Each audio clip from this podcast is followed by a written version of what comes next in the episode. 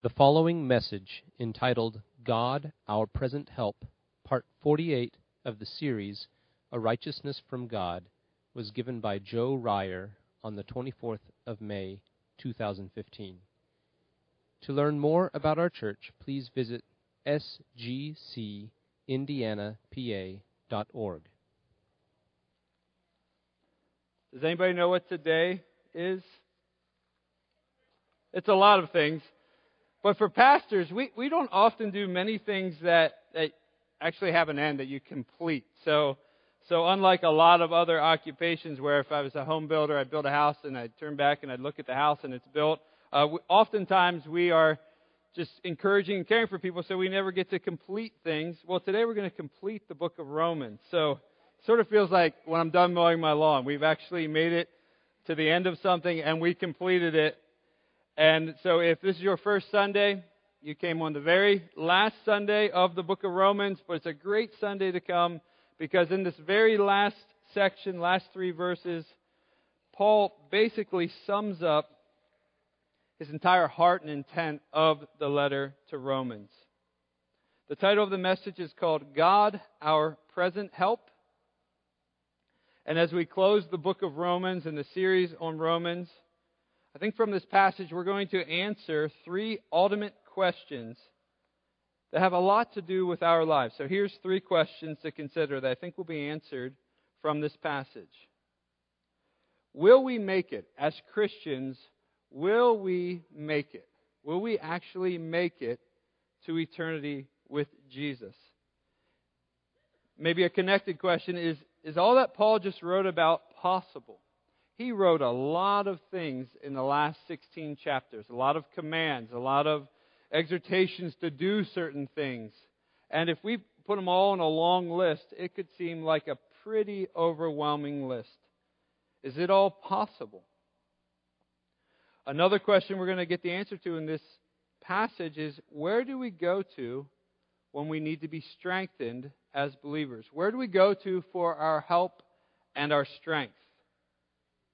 And then a final question that maybe we don't think about as often is who is all this for? What are we doing all this for? Why do we gather every Sunday? Why do you read your Bible on your own? Why do you try to obey the Bible on your own? Who is this for? Why are we doing all this? Why, right now, throughout town and really throughout the country and throughout the world, there are Christians gathered around God's Word, singing songs like we just sang? What, why are we doing all this? I think we're going to get the answer in these verses. Let's pray. We'll read the passage first, and then we'll pray. Now, to him who is able to strengthen you, according to my gospel and the preaching of Jesus Christ, according to the revelation of the mystery that was kept secret for long ages, but has now been disclosed, and through the prophetic writings has been made known to all nations, according to the command of the eternal God, to bring about the obedience of faith. To the only wise God be glory forevermore through Jesus Christ. Amen. Let's pray. Lord, your word has all the answers to all the important questions of life.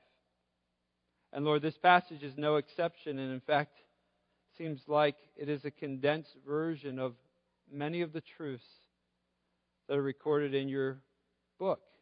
And Holy Spirit, we pray, I pray that you would help me to teach and proclaim and explain the truths that are found in verses. Holy Spirit, would you give us faith to believe in you, Jesus, and what you have done for us and how much you love us? Would you give us grace to find our joy in you alone and our strength in you alone. And we look to you for help. Lord, help us to cast all distractions and fears and worries and anxieties upon you, even as we prepare to listen to your word. Jesus, thank you that you love us, and we ask this in your name. Amen. So, the title of the message is God, our present help. God, our present help. First point is God alone is able to strengthen you. God alone is able to strengthen you. And I get that from verse 25. Now to him who is able to strengthen you. So it's not a very complicated point. God alone is able to strengthen you. Paul closes the letter to the Romans, to the church in Rome. He wants them to think about the Lord. Says, Now to him, in light of all I wrote about, in light of all I've taught, now to him who is able to strengthen you. And that word able there, in some translations, it may, may be written as who is able to give you power. It's, it's the word for power in the original language. And so it might, might come across as a little weak when we think of the word able. Like, are you able to walk to the mailbox? This is a much stronger word than able. This is now to him who is able to give you power, who is the powerful God, the creator of the world. He's able to strengthen you. So, as Christians, as followers of Christ, we must entrust ourselves to God who is able. He's able to help you as an individual follower of Jesus Christ. He's able to help us as a local church to love one another and make disciples. He's able to help us as a church in Indiana County with all the local churches to make a big impact in this area. And as I said at the outset, in the, the book of Romans, there are so many different things that, that Paul tells us. One of the primary things he talks about for the church in Rome is Jewish and Gentile Christians were put together. And their backgrounds and their sins and their preferences and how they approach God was just totally different because of their backgrounds. And Paul tells them to work it out, be united, love one another. And then Paul tells us to no longer live like our old nature tells us to. We're no longer slaves. We, we've been freed, and we're to live as freed men and women who have a power from the Holy Spirit to obey. And then we get into to Romans chapter 12, and it's just this litany of commands of things that we're supposed to do and how we're to treat one another. Well, that can feel impossible at times. And so we need to look to the Lord God for strength and help. He's our go to source. And think of it this way when you became a Christian, God adopted you into his family. You're his adopted son or daughter. And he finds great delight in you. And as we continue in that relationship, we find out more about our Father. We learn a lot more about Him. That, that first moment you trusted in Christ, you were adopted. But now we get to spend year after year after year after year learning about our awesome Father. One of the surprises for me as a Christian, a new Christian at, at the time, was that not only did God save me and forgive me, but as it says in Zephaniah, He actually delights in me. He finds joy in me as one of His sons. Yesterday, my family and I were swimming at Mac Pool, and I was in the locker room with my youngest son, Adam, who's seven years old, and it was after we were done swimming, and he's he's dressed, he's now warmed up, and he's just looking in the mirror and dancing and laughing at himself. And I thought, I find great delight in my son. It was just a, a fatherly moment that I'm so thankful to be a dad. I'm so thankful to be his dad. And it, there was just a pure joy in watching him be my son. Well, do you think that the Lord sees you that way? Because that's the way he sees you. He finds great delight in you. And so when we talk about going to God for our help and strength for this Christian life, we're not going to this cold, cruel judge who's behind this large, massive desk with a gown and a gavel who doesn't want to hear anything you have to say or doesn't even care about you. No, we're going to a Father who did all this work to send His Son into the world to rescue you. To, to have His Son die for you. To have His Son pay for your sins. To have His Son make it possible for your adoption and so it's with great joy that all of heaven celebrated when you trusted in Christ. And it's with great joy that God, your Father, hears you when you call to Him. So when I talk about now to Him who's able to give you strength, it's your Father, God, the maker of heaven and earth. Not only is He loving, not only is He kind, not only is He merciful, but He is powerful. He is unlimited in His power. There is no end to His power. So He's all wise. He's all knowing. He's all loving. He's all powerful. So think about the cares and concerns you came into this room with this morning. And then think about talking to your Father, who is all the things I just said he was. And it changes everything. Because we're casting our cares, we're making our prayers to the one who is our loving, powerful Father.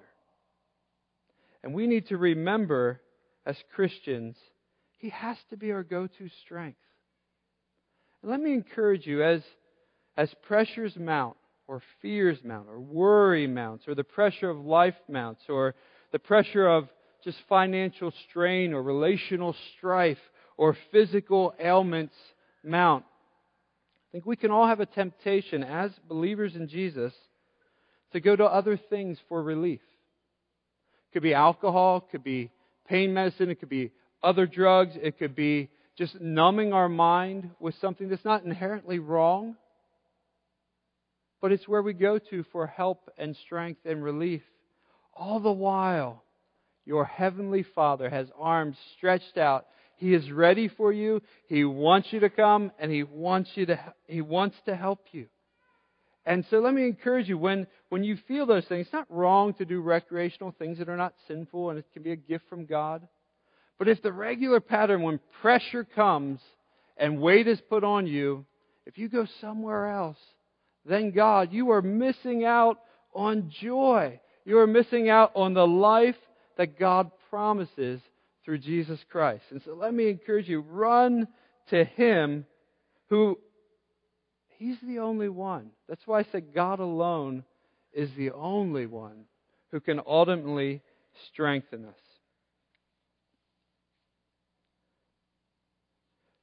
So, where do you go as a Christian? I know many of you go to the Lord. But I've noticed at times that as pressure mounts, particularly when it gets harder, there's sort of a divide among true Christians. Some go really towards the Lord, some go away from the Lord, thinking, I could go to Him when things were going well, but I can't go to Him now. It's just the exact opposite. We need to go to Him always. Philippians 4, Paul writes this in incredible few verses of of help for us as Christians.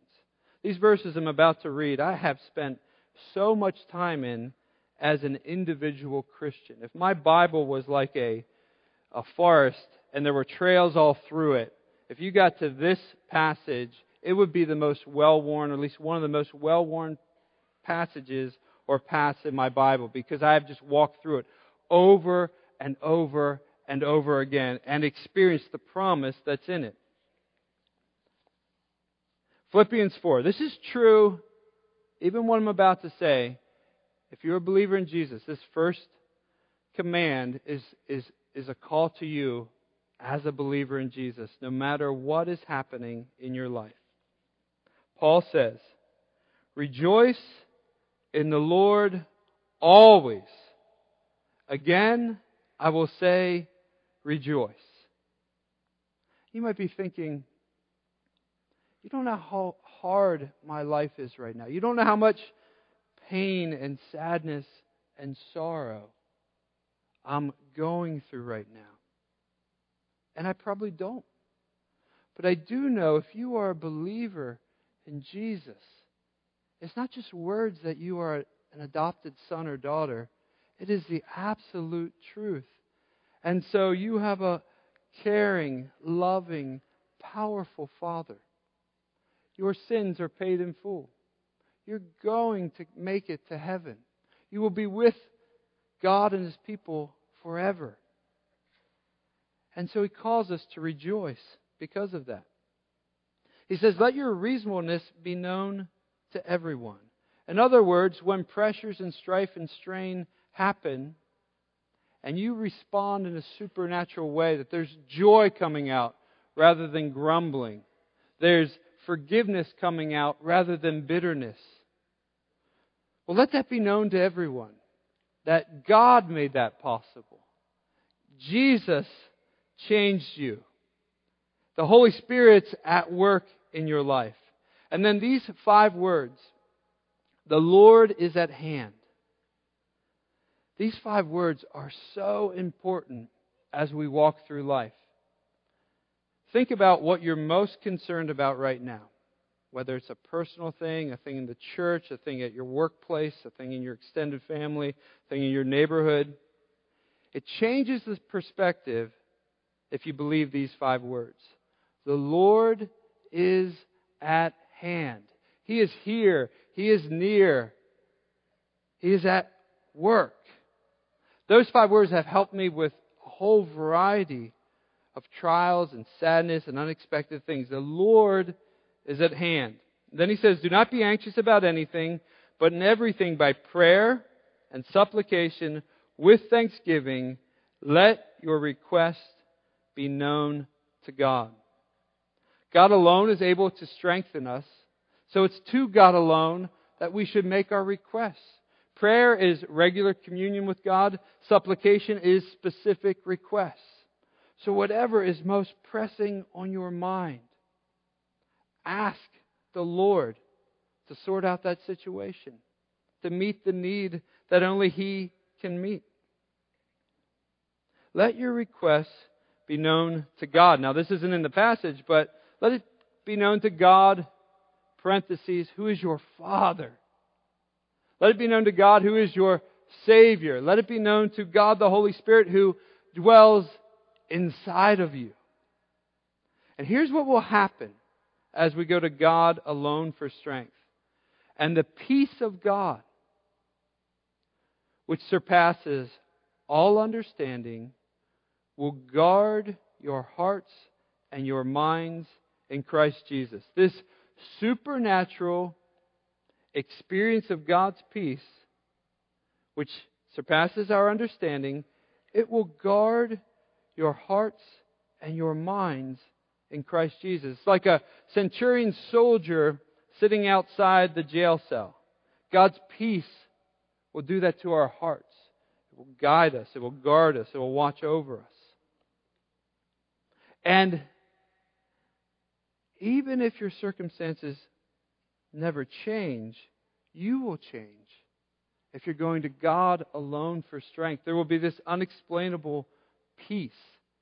And deep beneath the sorrow will be a real, solid joy and hope that only Christians can have, that only Jesus makes possible. So go to God alone, who's able to strengthen us. Now, the second point, which is closely connected, is God alone strengthens us through the news of Jesus Christ. God alone strengthens us through the news of Jesus Christ.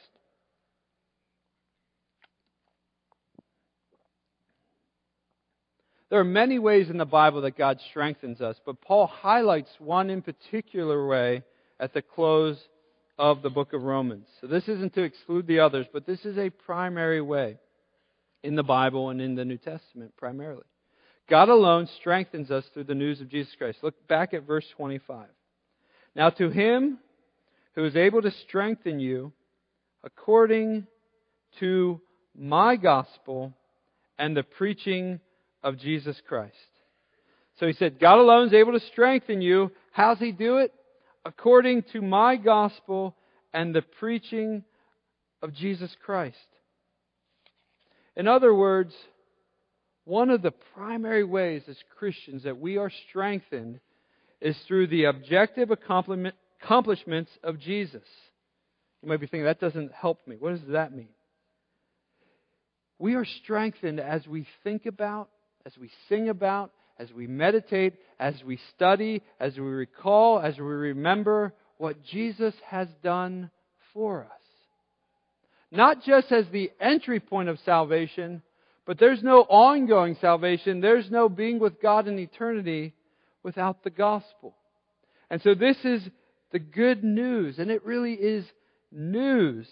And so when Paul says, This is my gospel and the preaching of Jesus Christ, what he's talking about there is he has so dedicated his life to preaching Jesus, this message of good news, that he has so internalized it and personalized it that he even owns it as his own. It's not his gospel, it's God's gospel. It's not different than the gospel throughout the New Testament, but he is so committed to this news. In fact, when he went to the Christians in Corinth, he spent 18 months. He said, I resolved to know nothing among you while I was with you except Jesus Christ and Him crucified. Day after day, week after week, proclaiming and preaching this good news. Before we talk about how it will strengthen you, I just want you to hear from God's Word what the gospel is. Paul writes in 1 Corinthians 15 1 through 6.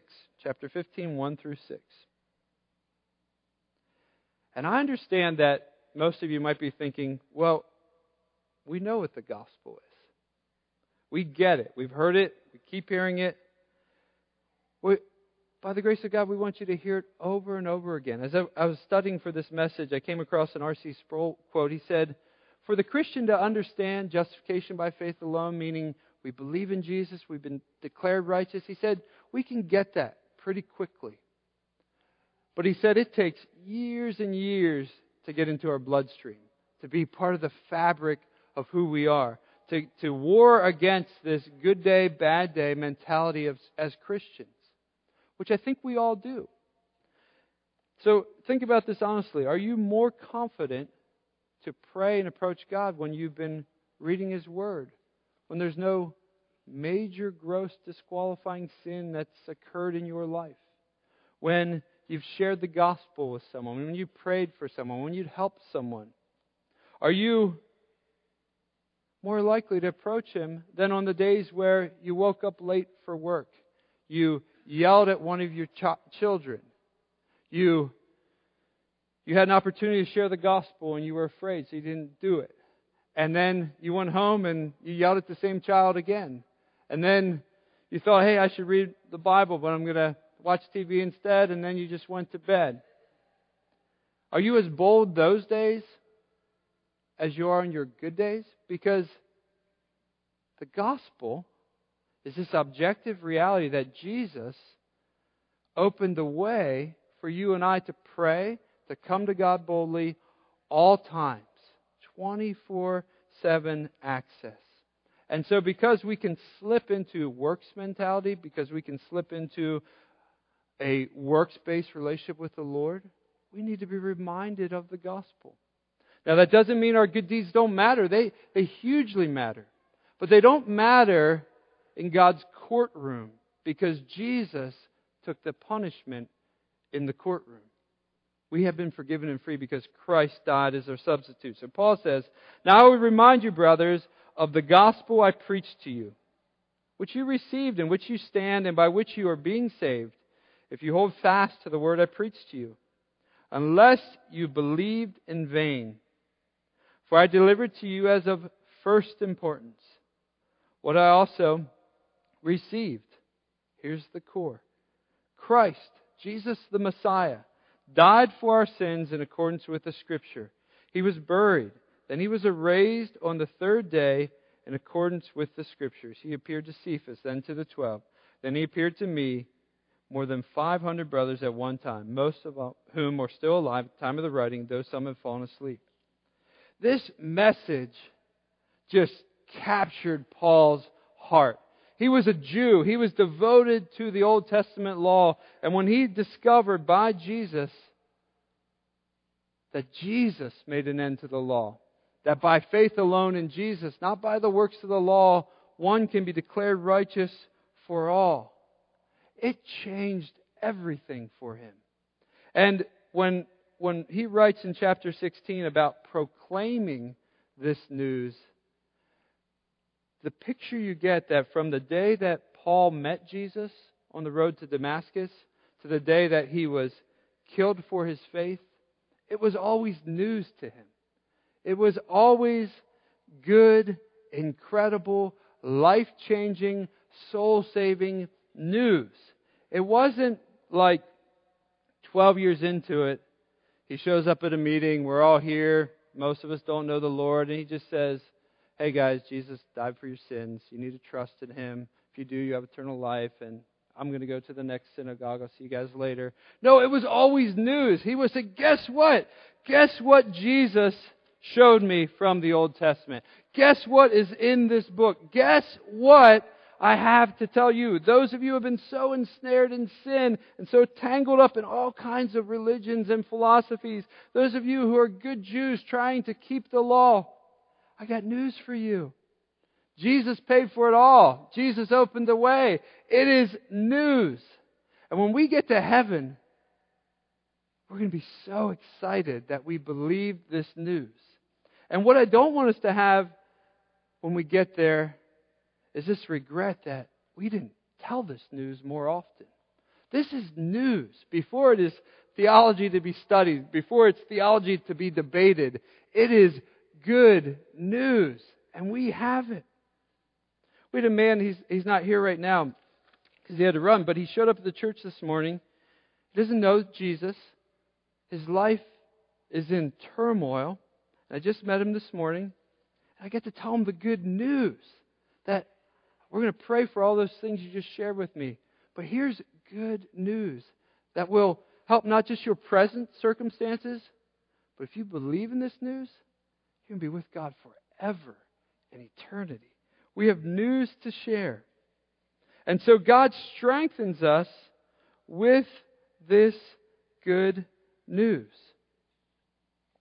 I'll show you a couple ways.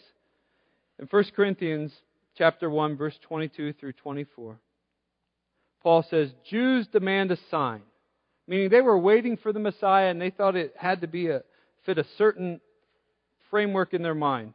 Jesus didn't fit that framework. And Greeks seek wisdom. So they were the sophisticated Greeks of the day. But we preach Christ crucified. A stumbling block to the Jews. So some Jews thought there's no way a Messiah could be murdered and die between criminals. No way. And he says folly to the Gentiles, to the sophisticated, intelligent group. You believe in what? You trust in a man who lived 2,000 years ago? Who lived a perfect life? Who died as your substitute? That's your hope? That is our hope. Verse 24 But to those who are called, both Jews and Greeks, Christ, the power of God and the wisdom of God. In believing this message, we have experienced the power of God and the wisdom of God. Our lives have been changed because of Jesus. And if you have not yet trusted in Jesus, if you believe in Him, if you turn to Him, if you call out to Him, He will save you. He's the answer that you have been looking for. He's the hope that you need, and it's going to be found in Him and Him alone. This is why Paul said in Romans 1.16, I'm not ashamed of the gospel, for it's the power of God for salvation to everyone who believes did you catch that? It's the power of God for salvation. So as we return, we revisit, we meditate, we sing, we study, we read the Bible, we think about the good news that we have received. God will use it to strengthen you, to encourage you. Because in this gospel comes a thousand benefits that the Bible tells us about, and a thousand hopes and the certainty that once you're saved by Jesus, He'll never lose you. He will keep you. He's the good shepherd written about in Psalm 23. He's the one who's going to make it, He's going to make sure that each of us get there. And so if there's a healthy group of us running ahead and there's one of us who is just crawling and stumbling and falling backward, Jesus will go back and get us. Well, we know that because of the gospel. We know that because He's the Savior. This past week, I was watching a YouTube video um, about an ultra marathon race that maybe most of you aren't interested in, but it's a hundred mile race, and it was a home video, and I, uh, I just kind of stumbled upon it. and I was watching the video, and there's a guy probably about my age, maybe a little bit older. He had run a number of these ultra marathons, 100 plus miles. So at the beginning of the race, he's videoing. He said, I always get a little nervous, but he's pretty confident of the race. He had run these kind of races many times before. He had finished. He had done very well. And so the video kind of tracks the race. It's only a six minute video, but you dip into different parts of this race. At the 12 mile mark, he's smiling. He's a bit overconfident. He's, he's excited. He's talking to his parents. Um, and then it just kind of you know, goes dark for a little bit. Then at the 50 mile mark, it's like a different man. His head is hung. He looks scared. He looks despairing. He talks to his parents again. He said, I don't know what happened. My legs no longer work. My body is breaking down. He looked fearful. He looked like, there's no way I'm going to run 50 more miles. Then the video fades out. I'm thinking, well, maybe he didn't finish. 75 mile mark, different guy shows up again. He's now got energy. His stride has changed. He said, I don't know what happened. My legs came back. And he finished the race. He did fairly well. Well, I think that's a picture of our Christian life. That when many of us first trusted in Christ, we're maybe overconfident in ourselves. We're excited. We think this will be really easy. I remember um, one one person gave me a book one time when I first became a Christian. It was called The Fight. And, and the Christian, as he handed it to me, he was also a new Christian. He said, This should just be called The Walk. It shouldn't be called The Fight because we don't really have to fight anything. We just have to walk and follow Jesus. Now, 19 years later, I think The Fight was a, a, fitting, a fitting title for a book describing what the Christian life is like. Because we can feel at times like that guy at the 50 mile mark, like, what in the world happened? This is way harder than I thought it was going to be. And I don't think I'm going to make it anymore. Self confidence is just weaned away. And then, if we're strengthened by the gospel and by the Holy Spirit, we're also like that man at the 75 mile mark. Now, decades later, wow, the Lord has given me strength. There's more strength in my legs than I ever thought was possible. I couldn't even do this in my 20s. What happened? Well, we've been strengthened by God. And that's the importance of going back and revisiting these central primary truths of what God has done for us in Jesus Christ.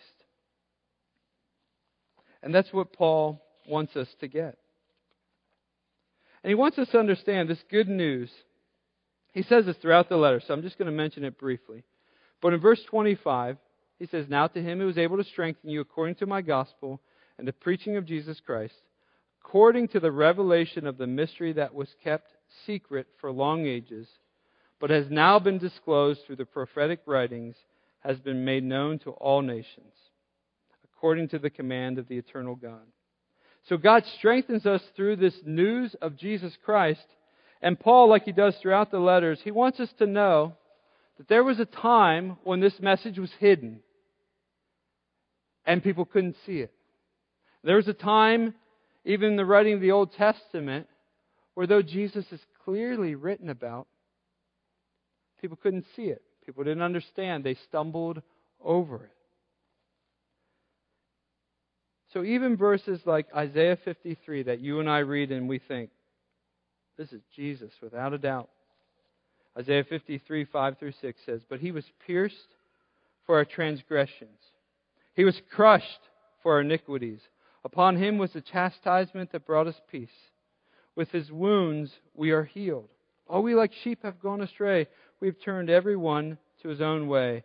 And the Lord, as Jesus was laying on the cross, has laid on him the iniquity of us all. So we read that through a New Testament lens and say, well, that's clearly writing about Jesus. But even in Paul's day, even near the end of his life, there were many Jews that couldn't fathom a Messiah who had to suffer, bleed, and die.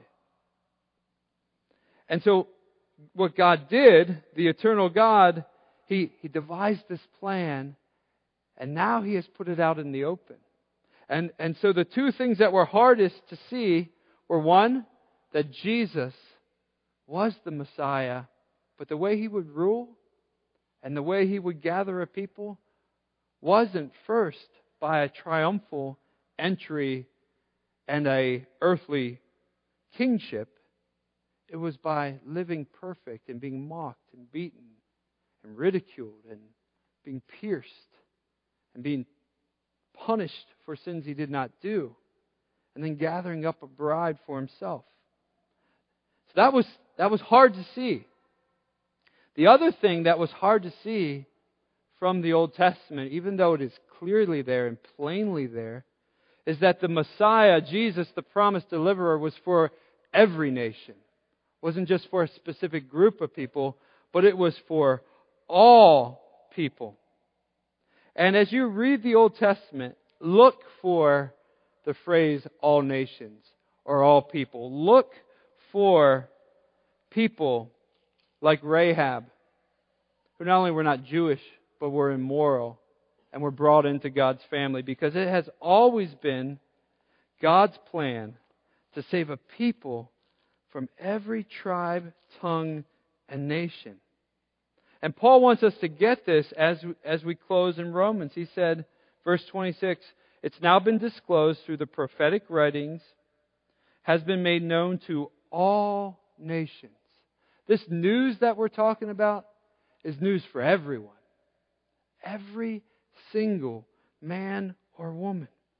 As Mark prayed for the persecuted church and for the, the, the people that are inflicting harm, it's good news for everyone.